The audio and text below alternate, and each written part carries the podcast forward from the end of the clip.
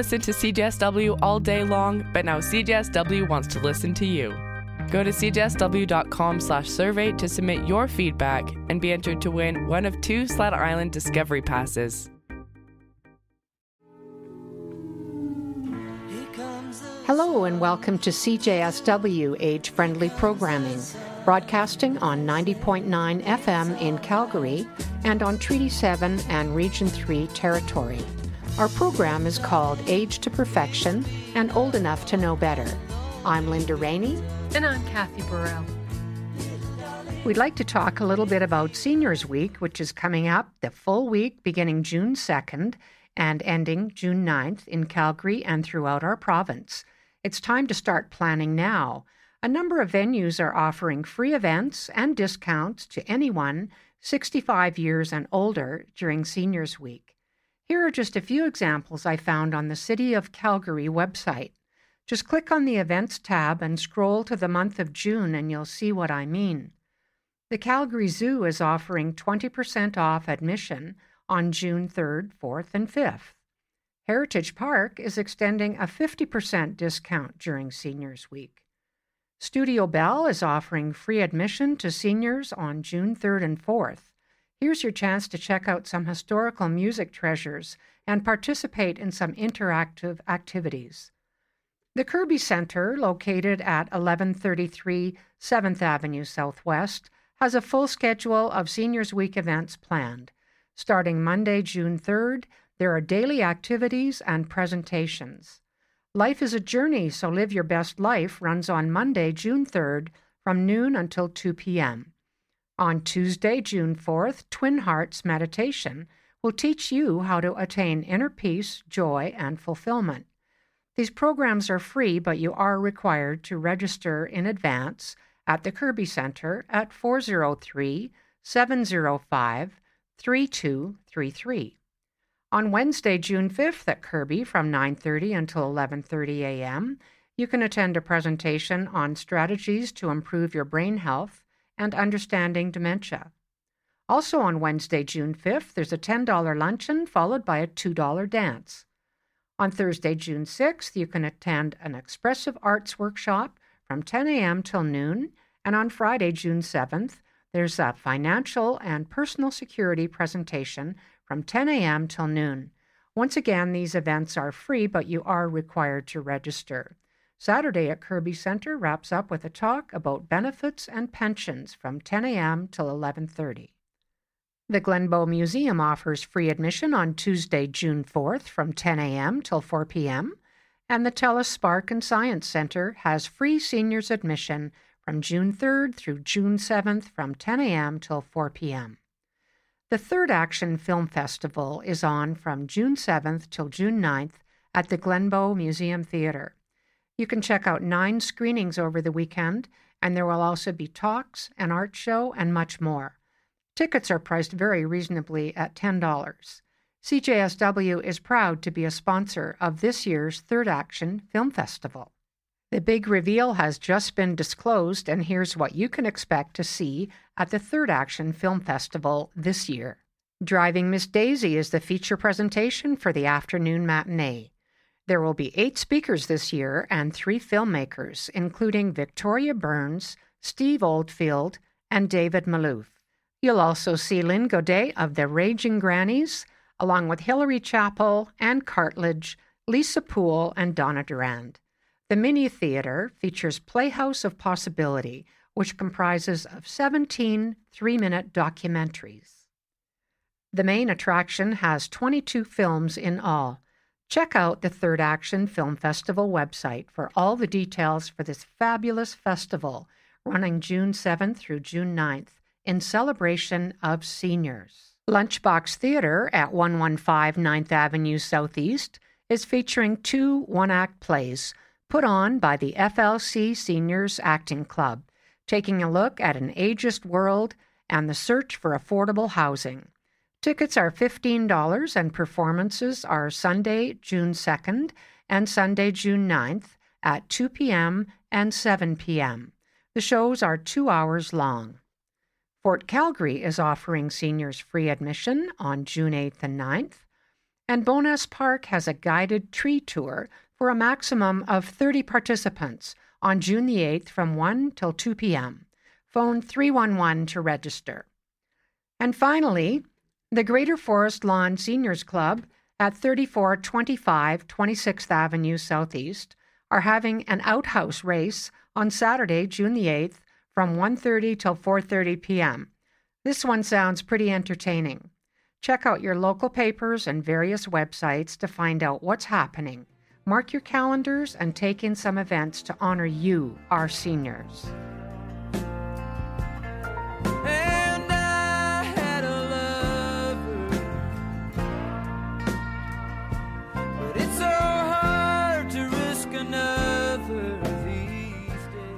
Hi, everyone. Today I'm going to do a quick review of a book that has taken the aging world by storm. The book is by Ashton Applewhite, and the title is This Chair Rocks A Manifesto Against Ageism. Just a note I ordered the book from Shelf Life Books on 4th Street in Calgary. The Dust Jacket describes Applewhite as an author and an activist, and writer Katha Pollitt sums up the book's premise as follows. From childhood on, we're bombarded by messages that it's sad to be old, that wrinkles are embarrassing, and old people are useless. The book explains the roots of ageism in history and how it divides and debases. It examines how ageist myths and stereotypes cripple the way our brains and bodies function.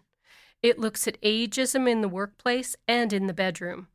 It exposes the cost of the all American myth of independence critiques the portrayal of olders, that's Applewhite's term, as burdens to society, and describes what an all age friendly world would look like. The final chapter is a rousing call to action. Okay, I'm pumped. Here's my take on Ashton Applewhite's book, This Chair Rocks A Manifesto Against Ageism. The introduction recounts Applewhite's realization that her age at the time, 66 years old, put her into the stereotypical category of old. She confronts her feelings around the number, namely fear fear of losing her looks, becoming invisible, and ultimately death.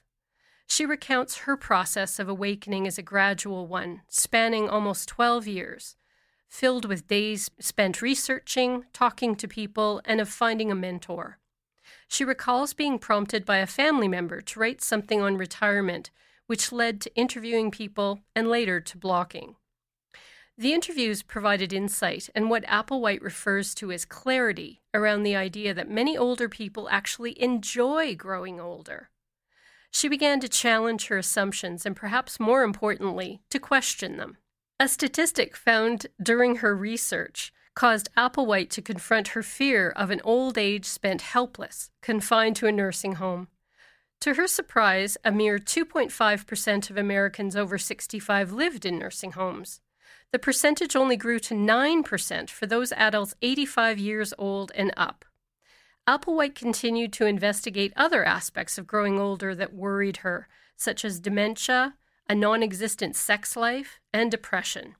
She summed up this phase of her research by unveiling the ultimate surprise the U curve of happiness.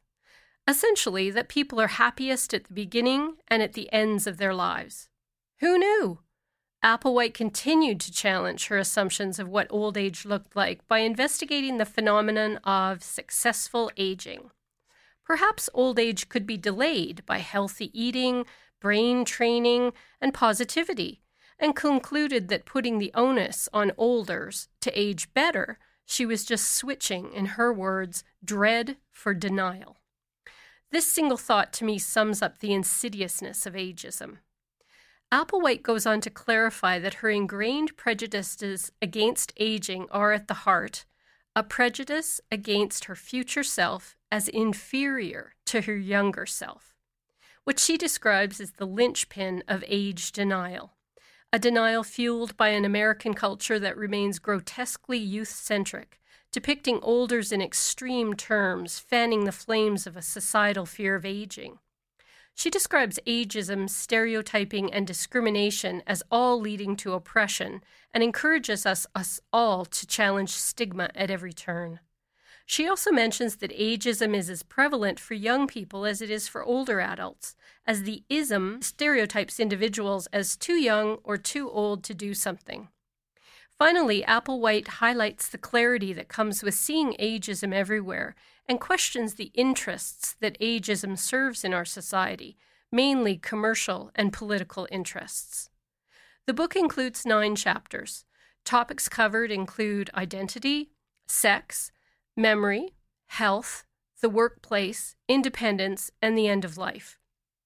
The book is well researched and includes many references that are relatively up to date, as the book was published in 2016.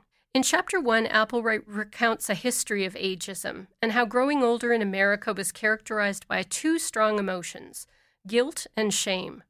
Despite the fact that Applewhite is describing American culture, I found her characterization comparable to Canadian culture.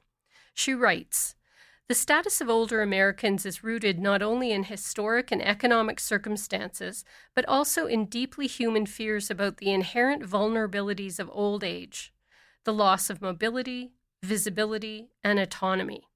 Not all of these transitions will befall us all, and only two unwelcome ones are absolutely inevitable. One, we'll lose people we've known all of our lives, and two, some parts of our bodies will fall apart. These changes are natural, but we live in a culture that is yet to develop the language and tools to help us deal with them. I thought that was a very good characterization. Applewhite goes on to write Internalize these fears and anxieties pave the way for a host of unhealthy behaviors that include denial, overcompensation, and worse, actual contempt which legitimizes stigma and discrimination. Later in the chapter, Applewhite unpacks the irrationality of discriminating against our future selves that can actually manifest into a distaste for oneself. Chapter 2 begins with a discussion of the language around aging and the either or dichotomy that pits feeling young with feeling good against feeling bad with feeling old. However, she adds that logically, chronological age is an increasingly unreliable benchmark of what a person is like. I thought her example was spot on. If we lump people together by age, as we do with older adults, consider the alternative. Is every 60 year old the same as every 90 year old? It would be the same as saying that adults from 30 years old to 60 years old are all alike. It's ridiculous, isn't it? Applewhite writes at length about a term new to me. She calls it age acceptance and compares it to coming out, generally speaking, as identifying an attribute that would otherwise be hidden. She asks everyone to consider acknowledging the accomplishment of having come this far, no matter where you land on the age spectrum, and making peace with it. And once you do, the answer to the question, How old are you? becomes two part. First, an honest answer I'm 56. Second, a follow up question why does it matter? Chapter 3 concerns the older brain and the role of memory. This topic has been in the news for many years now, but Applewhite approaches the subject as a researcher. The statistics are powerful on their own, and it's only when you read them without fear or emotion do you question the way these facts have been presented by the media. For example, despite population aging, dementia rates are falling significantly and people are being diagnosed at older and older ages. If this piece of information is surprisingly is surprising to you, Applewhite goes on to explain that in our age-obsessed society, cognitive decline is profoundly stigmatizing. Here's a quote from sociologist Erving Goffman. Stigma is an attribute that is deeply discrediting and reduces the bearer of the stigma to a tainted, discounted one, in this case, a person. And a reminder throughout this chapter is the fact that neurologists currently have no agreed upon way to differentiate between Alzheimer's and normal aging. Concurrent to that, research by the UK Alzheimer's Society states that dementia is often worse to witness than to experience. Further to this is one of the report's conclusion that despite activities and socializing becoming more difficult, the people with dementia continued to enjoy their lives. This book is filled with research and stories of older adults that surprised me page after page. As someone who has studied adult education and social media and digital communication, I pride myself in not buying everything the media is selling. Nevertheless, I was amazed at how much I learned about my own prejudice regarding older adults, of course, of which I am one. The final chapter deals with moving past ageism and into a more just future. I do hope you will pick up this book and spread the word. I will leave you with this quote Occupying age doesn't mean old age. It means acknowledging and embracing the actual process of change on which we embark the day after we're born.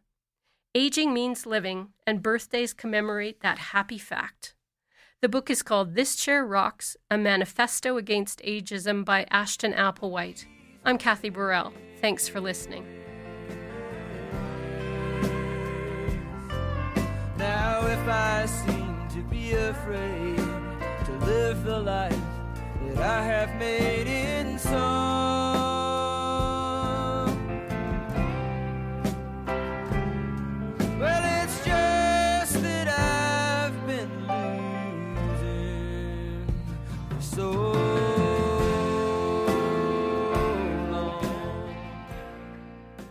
Currently, more than 42,000 Albertans are living with dementia. This past September, the Alzheimer's Society of Canada launched the first ever Canadian Charter of Rights for people with dementia. The charter will help people living with dementia, as well as their families, address issues of stigmatization, unfair treatment or discrimination, and the right to access appropriate care. For more than a year, the Society worked closely with an advisory group of Canadians living with dementia to determine the Charter's seven specific rights. The group included British Columbian resident Mario Gregorio. In a press release, Gregorio says, As a person living with dementia, it gives me confidence to know that I'm not alone and reassurance that my country, my health and social services, and my family, friends, and community are there to lend a hand. We as a nation need to play a leadership role to ensure that people with dementia are not marginalized. The Charter gives people living with dementia the opportunity to advocate for themselves and ensures that their care partners and care providers know and defend their rights. The Charter includes these seven rights to be free from discrimination of any kind, to benefit from all of Canada's civic and legal rights, to participate in developing and implementing policies that affect their life, to access support and opportunities to live as independent and engaged citizens in their community, to be informed and supported so they can fully participate in decisions affecting their care and life from the point of diagnosis to palliative and end of life care to expect that professionals involved in all aspects of their care are trained in dementia and human rights and are accountable to uphold these rights. And lastly, to access effective complaint and appeal procedures when their rights are not protected or respected.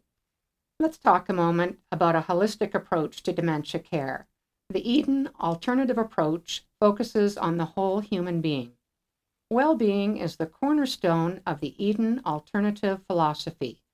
Co created by Americans Dr. Bill Thomas and Jude Thomas in the early 1990s, the Eden alternative abandons the institutional approach to nursing home and dementia care and instead focuses on the human spirit as well as the human body in order to create a home where residents can thrive.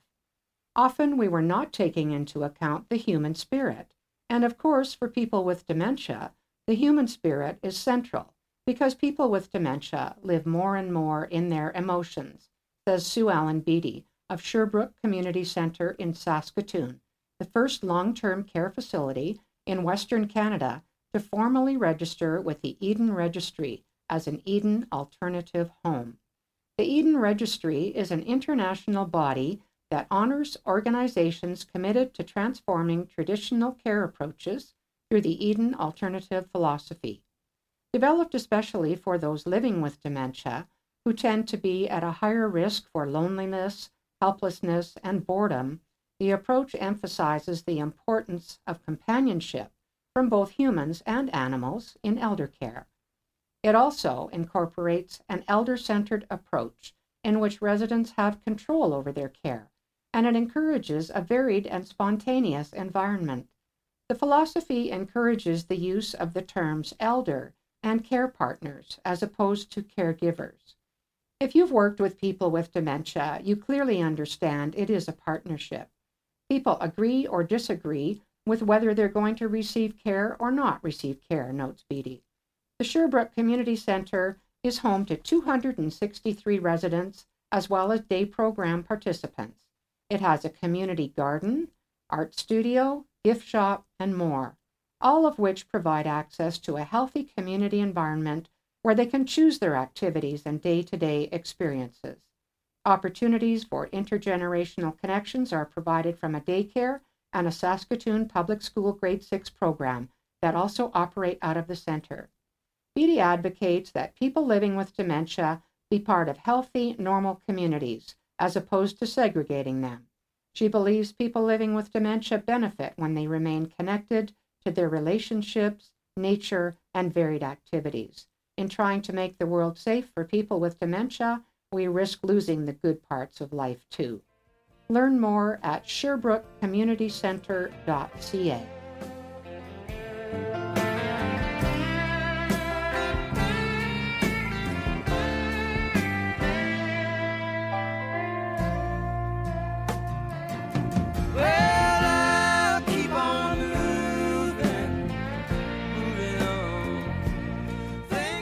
Saving for retirement and making sure we have enough money to last us when we no longer have a salary or a workplace pension is always on our mind during our working years and a topic of discussion at many dinner parties.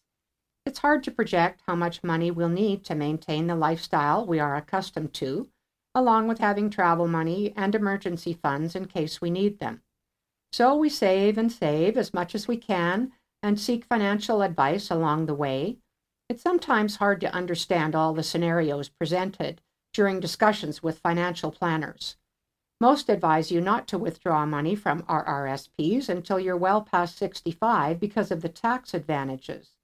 Determining how much to withdraw and not worry about running out of money is another consideration.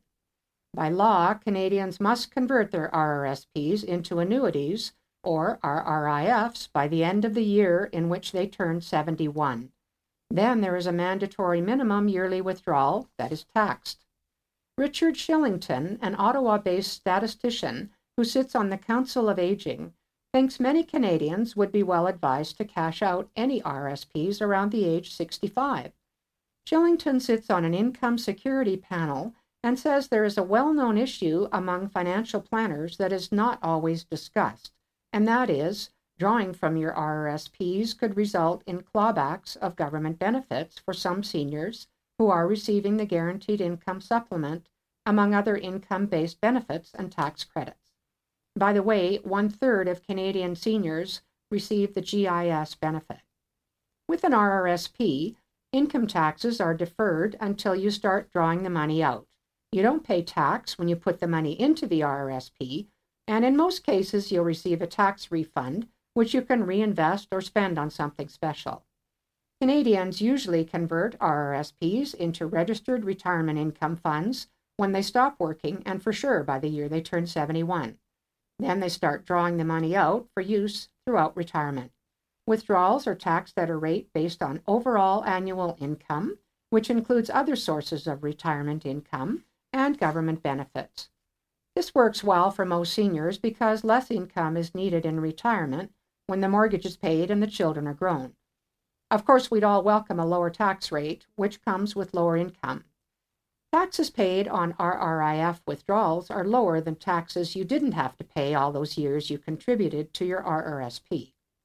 If your expenses change minimally after retirement, there won't be much difference between your pre retirement and post retirement income tax rate. The investments in your RRSP still grow tax free the same as if you had contributed to a tax free savings account. The difference is that money taken out of an RRSP or RRIF counts for income tax purposes, while TFSA withdrawals do not. This means that RRSP and RRIF money can put seniors in a higher income bracket that could result in a clawback of some government benefits. The consequences can be concerning for low income seniors who are usually eligible for the GIS, a supplementary, non taxable amount they receive along with their old age security pension. But GIS benefits are scaled back as income rises.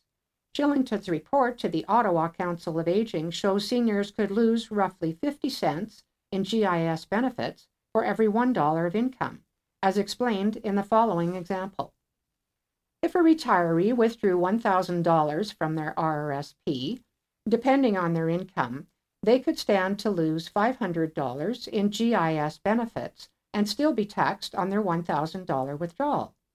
Withdrawing $1,000 out of a TFSA would have no impact on their GIS amount. Seniors could also face clawbacks on other income based benefits such as drug and rent subsidies. Definitely some things to give serious thought to and seek advice from a financial advisor if you think any of this might affect you. The next big question is how do we figure out how much we need to save for retirement? When you ask a financial advisor, they'll likely say it all depends. You might be surprised to hear that gender is one of the things it depends on. Women tend to live longer than men, so females have more years of retirement to cover. If you withdraw too little, it can be a costly mistake, especially if you have considerable funds in RRSPs or RRIFs. RRIF income qualifies for income splitting, which can lower a couple's overall taxes. The challenge is determining how much you can withdraw from an RRSP or a RIF without hitting the next tax bracket. Government benefits should be part of the calculation too. For couples who are splitting the RIF income, postponing receiving Canada Pension Plan and old age security benefits until age 70 might help reduce tax rates. CPP and OAS pension payments are taxable income, which could move you into a higher tax bracket. With OAS, if your overall income for the year reaches a certain limit, you may have to repay part of your OAS pension. The value of an RRSP or an RRIF when you die is generally included on your final tax return which can lead to a large amount of tax owing, which leaves less money for your family. With a TFSA, your designated beneficiaries would only have to pay tax on any income earned by your investments after the time of your death. The rest can be paid out tax free. For managing your investments and retirement, figuring out the most efficient withdrawal strategy definitely requires the advice of a professional, trusted advisor.